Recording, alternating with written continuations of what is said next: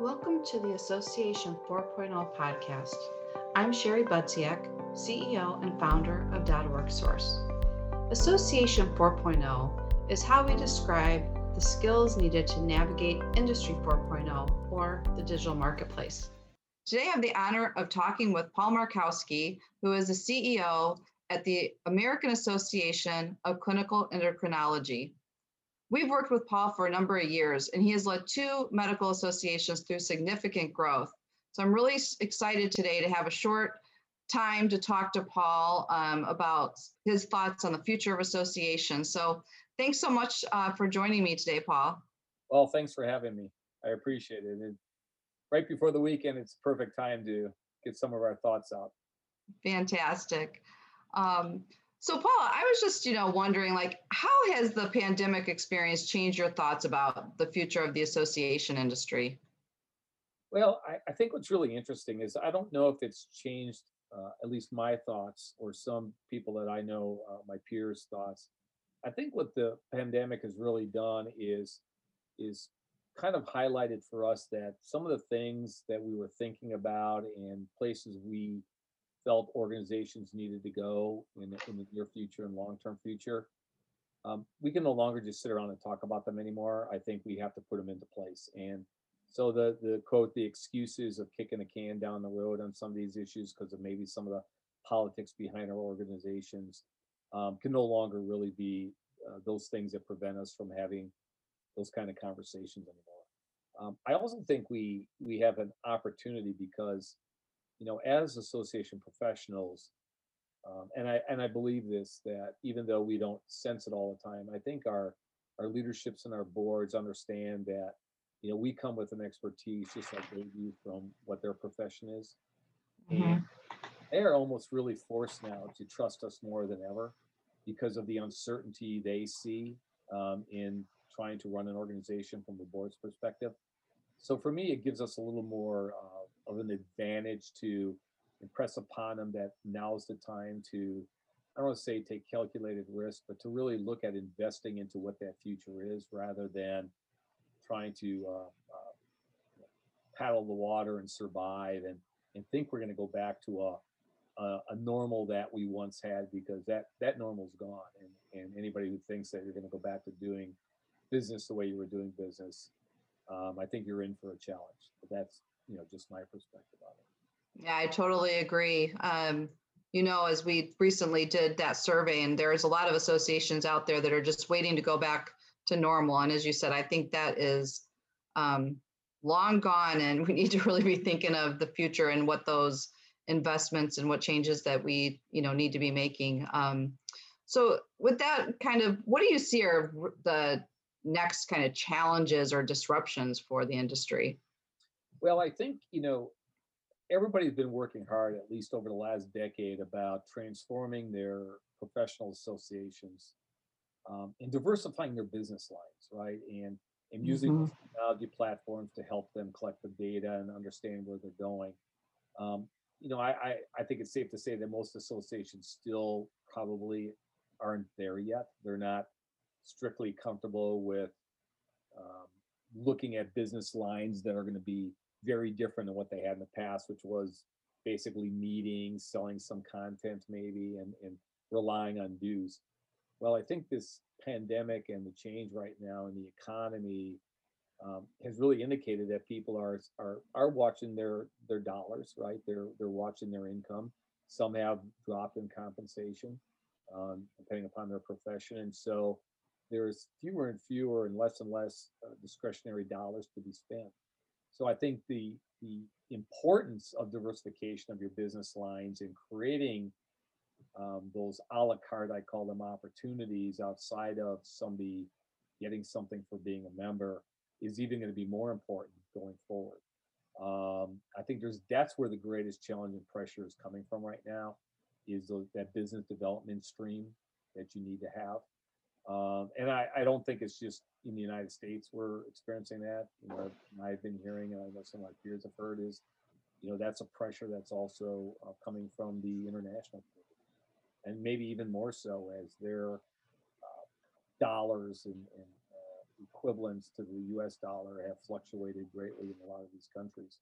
Their ability to spend, or maybe their ability to get uh, industry partners to support their activities um, through a U.S. association, professional association like ours, is even becoming more and more challenging. Yeah, for sure. Um, so, what do you see are opportunities coming out of this? Well, I, you know, I think, you know, we we talk about. I was just, I was laughing as I was uh, talking to some a couple of my peers, and actually, I'm interviewing for a position right now. But um, you know, the collaboration always seems to be the buzzword, right? And and I think Yeah. it's great. It's a great word. The problem is, um, I think organizations always tended to force that, force those collaborations, force those partnerships. And the minute you do that, it becomes very unnatural and actually becomes more of a hindrance than an opportunity. And so I think I think it's going to be critical for most associations to really refine their priorities, their vision and mission, and being very strategic in what they do. Um, be committed to it and passionate about it. I think once you do that, um, those that really want to collaborate with you are going to come to the forefront. You know, they're going to either touch base with you, or you're going to sense they're doing something in the same same space with the same commitment and passion, and that you can, you know, knock on the door, pick up the phone, and, and say, "Hey, would you want to do something together?" And then it's a little more organic. Um, I just get really frustrated over my years of forced collaboration because we always end up unhappy with the end product. Um, Right. Not that it didn't make money, but that it really didn't accomplish everything we wanted to accomplish. And and either two or three partners who are involved will walk away dissatisfied. And then that that defeats the purpose of possibly coming together on things that really would work and be important. So I think that's really where the opportunity is. I think as people focus in on what they're doing um, and show a real passion for it, I think you're going to see a lot of people moving quickly to groups and areas uh, of interest that um, kind of like that whole social media impact, right? You're going to find a group that resonates with you and you're going to be with them until they don't. Then you might find another one, you're going to move to them, right? So I think that's associations can work in the same way is is to create that real interest and buzz and and almost making sure you're an inviting organization and group to have people join you rather than forcing these collaborations as we all kind of want to do. Yeah, done in the past. Sure. Um, so, what do you think is the most important thing that association leaders can be doing right now to position their organization for success um, over the you know the next year or so? Well, I think, um, you know, we, we I know we like to use the word change management. It's been a good buzzword too for a while. Um, and I'm not sure that we're going through change management as much as much as we're going through emotional and cultural management. Um, Mm, organizations, you know, are have been emotionally invested for years, decades, and some for hundreds of years, right? On on the way they've been doing things. And yes, things have evolved and may have done them differently, but their emotion behind why they existed and what they're doing has always been there. Um, their cultures may have adjusted a bit, but you know, they all we all come with strong cultures. And I think there's a real a little bit of a sense of fear and panic about you know are we going to be able to accomplish that mission and that vision or that culture? Or um, you know do we have the existence or will we be in existence anymore? And and i think it's going to really be important for ceos and other senior leaders in the organization from a staff perspective to to demonstrate that calm in these kind of turbulent times right there's a little bit of uncertainty you got to be flexible you may have to make decisions quicker. It may not be with uh, all the information and data you may want, but um, time is almost going to be the enemy if you don't move quick enough and, and, and kind of jump on opportunities or at least uh, take a calculated risk on some of these things. And I think demonstrating your confidence in some of those decisions and, and helping your organizations move in those directions is probably going to be the most critical thing that you can do from a leadership perspective and a staffing perspective right now. Well, thanks for saying that, Paul. I think that's, that's some great thoughts. I know that over the years I've seen even prior to the pandemic, you be able to lead an organization to take some risks that have really had a great um, growth outcome for those organizations and um, and then I've seen other other CEOs that have just said, okay, you know, we're going to continue to do the same thing. Our members are happy, and you know, I don't want to rock the boat. But then the pandemic hits, and it was a oh no moment because there wasn't other service lines or product offerings um, and things like that when when a, a meeting, you know, a live meeting wasn't available. So, um, and those organizations are still in major recovery mode, um, you know, today because of it. So, I guess, you know, my thoughts, and I know that you've always looked at the association business model as kind of an evolving uh, model um, and, you know, take have taken opportunities to um, to make some changes, but uh, how do you see kind of the association business model changing in the future? You know, I think um, you know we've talked about this for a number of years, and, and you know I know that some of these associations are probably financially struggling. I, I you know mm-hmm. I've already heard that there's been some mergers, and and I don't know if this environment forced those as much as it probably sped them up. Yeah. Uh, uh, you know, I th- again, it's it's kind of the kick the can down the road. I think there are a number of associations that you, you know we all affectionately call our competitor sister societies, right? We we try to use the right term or the nice term. Mm-hmm. And I think what's going to happen is I think everybody's going to have to understand that if you if you think you can do everything for everybody, that's not going to exist anymore, right? So how can you let go of something you're doing because maybe you don't do it the best and let the other group do it? because maybe they do it better. And then that other group lets go of something they don't do that's duplicative of what you do, but you do it better than anybody.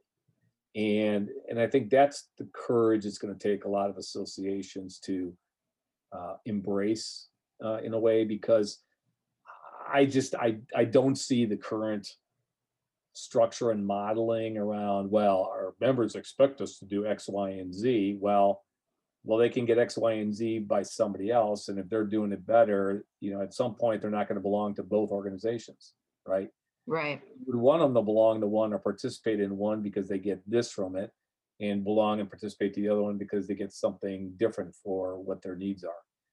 So I think that's I think that's really where things are are going to be heading, and and unfortunately the the uh, economics of the whole pandemic and the new environment we're going to be heading into are probably in a way going to force a lot of those discussions um, i know that we may probably end up having those discussions with some of our sister groups right? Um, they all have had to make fortunately we haven't had to make that decision during the pandemic. We did not cut services. We did not lay off staff.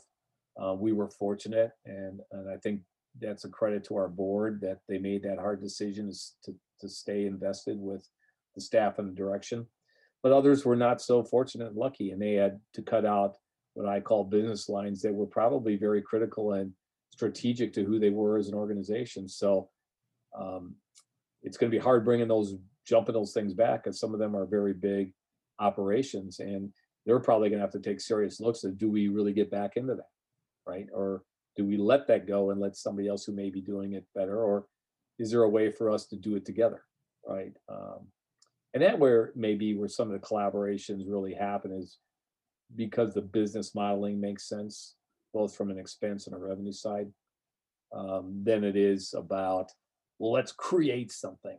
Um, because you know that i never you know i'm sure you can find percent of those things that work but i'll guarantee you there's about 90% that nobody's been satisfied with when they happen. Yeah it's been um it, you know, as a consultant in the industry, I get to see a lot of different organizations and how they're being led. Um, so it's been very interesting.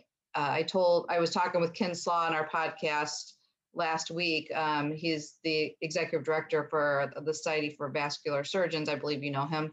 Right. Um, and he said that that was really important that they invested in staff and kept the staff um, because of just what you were you were saying. And I told him that I've seen associations now that have just had gotten rid of departments, business lines, and because of just um, the craziness in staffing right now, they're not able to fill those positions. So, um, and some of the even outsourcing opportunities, some of those companies are too busy. So they're really even more so behind the eight ball now. So it'll be, I think it's going to be interesting to see how some of this plays out. But you know, to your to your point, I think that the um, collaboration for some of those groups may just be necessary because they're not going to be able to continue to do everything they've they've done before and maintain their value for um, for their you know constituents and their membership base. I think that's you know, and that's a good point. And quite honestly, I think it's gonna it's gonna help an organization. I think they're going to see greater benefit because now they're going to really be focused in on a fewer things that that are probably even more critical, right? You, you know, you've you've not spread out your resources and your efforts. You've really gotten to focus in on the things that you have left. And people may see that that is really where their core niche and direction should really be. And that, that might become their new norm. They may never ever go back to some of that stuff, or they may never even partner with it. You know, they may point yeah. their members or customers in different directions for different things um, because that's what you're going to have to do. Um, but um, I think there's going to be a, a, real good shift. Um, and I, I just, you know, it's interesting. I just heard the term today about this is a resignation era for mm-hmm. uh, staffing, um, especially in the association world, because of just all these dynamics of either people getting laid off or people who are worried that that still may happen to them in, in their, their specific organization. And for some of us who, who have new vacancies because we created new positions, um, we're kind of reaping the benefit. We're seeing a lot of talent out there, whether they have positions and they're looking or they just, you know, were released um, uh, because of the poor economic or the, the tough decisions that other organizations had to make. So, you know, I guess some of us are going to reap some of the benefits, um, but at least I look at it as keeping some eh, best we can, some of the good people still in the association world because it is kind of a niche job. It is, you know, really passion and mission driven and sometimes it's hard to find those people and, and so when you do you you try to keep them and make yeah. sure they're continuing to grow yeah absolutely um, so you know paul we've worked with you to kind of help with two at least two organizations with a what i would call an overall digital transformation. Um, having either legacy systems or no systems starting with excel spreadsheets and and you've really kind of led that kind of vision for for both um, ace um, and prior when you were at chest. And i'm just curious about you know what your thinking is on you know technology continuing to change how associations operate and evolve so I, I think it's going to be as important, if not more important. And I think the real challenge, though, with all this is, you know, the I think the virtual move to the virtual world so abruptly demonstrated that. I mean, there were so many um, companies and products out there that had to evolve and change. And from an association perspective, you know, there was some concern, like, you know, were they ready to do that? Could they do that? You know, what was their experience? Did somebody else try them out? What was the pros? What was the cons? You know, we're all worried about our customer experience. So um, I think that is really going to be the greatest challenge. So I think from an association perspective, I think we're always going to be evolving and always looking for the better product. Um, I don't think this is going to be, oh, we're really happy here, so we'll sit here for three to five years. I, I think the environment is going to push us into, you know, making sure we always have the best product. And I think on the other side, these companies that are producing these products and these platforms, man, they're gonna they're gonna have to be on it. There, there's no longer the given that oh we've been good for ten years and we've got the reputation because you know they're gonna have to evolve and they're gonna have to stay on top of things and and produce a good product because you know organizations are gonna you know come and go. We're gonna we're gonna get into certain platforms and products and then find out they're not working or they're not you know, holding up their end of the bargain, and we're just going to move on. And and that's going to be the expectation. It's going to happen quick. So um, I think from a staffing perspective, you know, we've always viewed those technology-driven staff as critical. And I hate to say this because they're going to hold leverage on us, but they're even going to be more critical than they've been. Absolutely. Yeah, absolutely. Um, and I think that, and I think it was very hard for those folks that were in meetings to adapt um, because they were always doing physical meetings, and, and some of them have.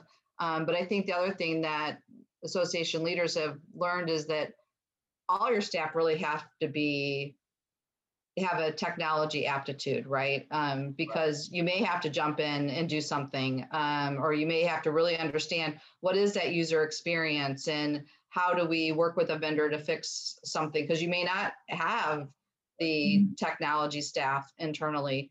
The other thing I was thinking about as you were talking to Paul was, you know, you guys um, right before the pandemic, you had implemented a new LMS and as you were talking about your partner on that product, there were two things that I saw from the outside that was happening was one, you guys had tools that you could hurry up and implement online learning, right? So um, so I saw a lot of things. The agility that your your team was able to, you know, really turn those things around um, and to provide an op- opportunity for a revenue stream but also um, and we know you know the technology vendor they've also evolved right? They've evolved with you and we've also seen them evolve with other associations. So as you said you know we we've worked with those technology partners in the past. There's like here's our product here's what it does. Great you know I hope you like it and kind of that's it, right? right, right, um, but really find, and it's hard. It's really hard to find those partners that's going to continue to grow with you and evolve and want to not only service you from what they have today, but grow with you for the future. I think that is a really um, good point, and and I think it's going to be a challenge. Yeah, and I and I think it's going to be critical that you know even groups like yours, Sherry, with OrgSource and that, and some of those uh, partners that you can bring to the table, the more they hear from us in a group, you know, the better off they're going to be to to try to meet the needs that are going to be evolving on a regular basis, right? Otherwise, yeah. it's each of us one offing, talking right. groups, and, and that's going to be the hardest thing to do. Yeah, for sure. Um, so, any final thoughts today, Paul, before I let you go and get back to your busy day? Um, no, but I, I think I think my last message would be, you know, this is the time to be brave. This is the time to invest, um, and and that's our job. And, and, I always saw that as our job is to to make sure organizations are thinking progressively. Um, thinking defensively is unfortunately right now going to probably head you down the the wrong road here, and uh, maybe a road that either you're not going to recover from, or the person behind you is never going to be able to you know get going for the organization. So um, I think this is we have a great opportunity, you know, to really set a new course um, and and almost use the pandemic as that right reason or excuse to do it. Yeah, that's great. Well, thank you. Thanks so much for joining us today, Paul. I really appreciate it. And uh, hopefully we can talk with you again, uh, maybe in the fall and follow up and see see what you guys are doing next. Good. I'd be happy to do it. All right. Great. Have a great day. You too. I hope you enjoyed this episode and discover tips and information that will add value to your leadership style in your association. .org Source specializes in positioning teams for success with solutions for technology, strategy, and marketing. Please contact us at info at orgsource.com to find out how to get your organization on track to Association 4.0. You can also engage in other educational content by becoming a member of .org community or reading our books on Association 4.0, which you can find on Amazon. We look forward to hearing from you soon.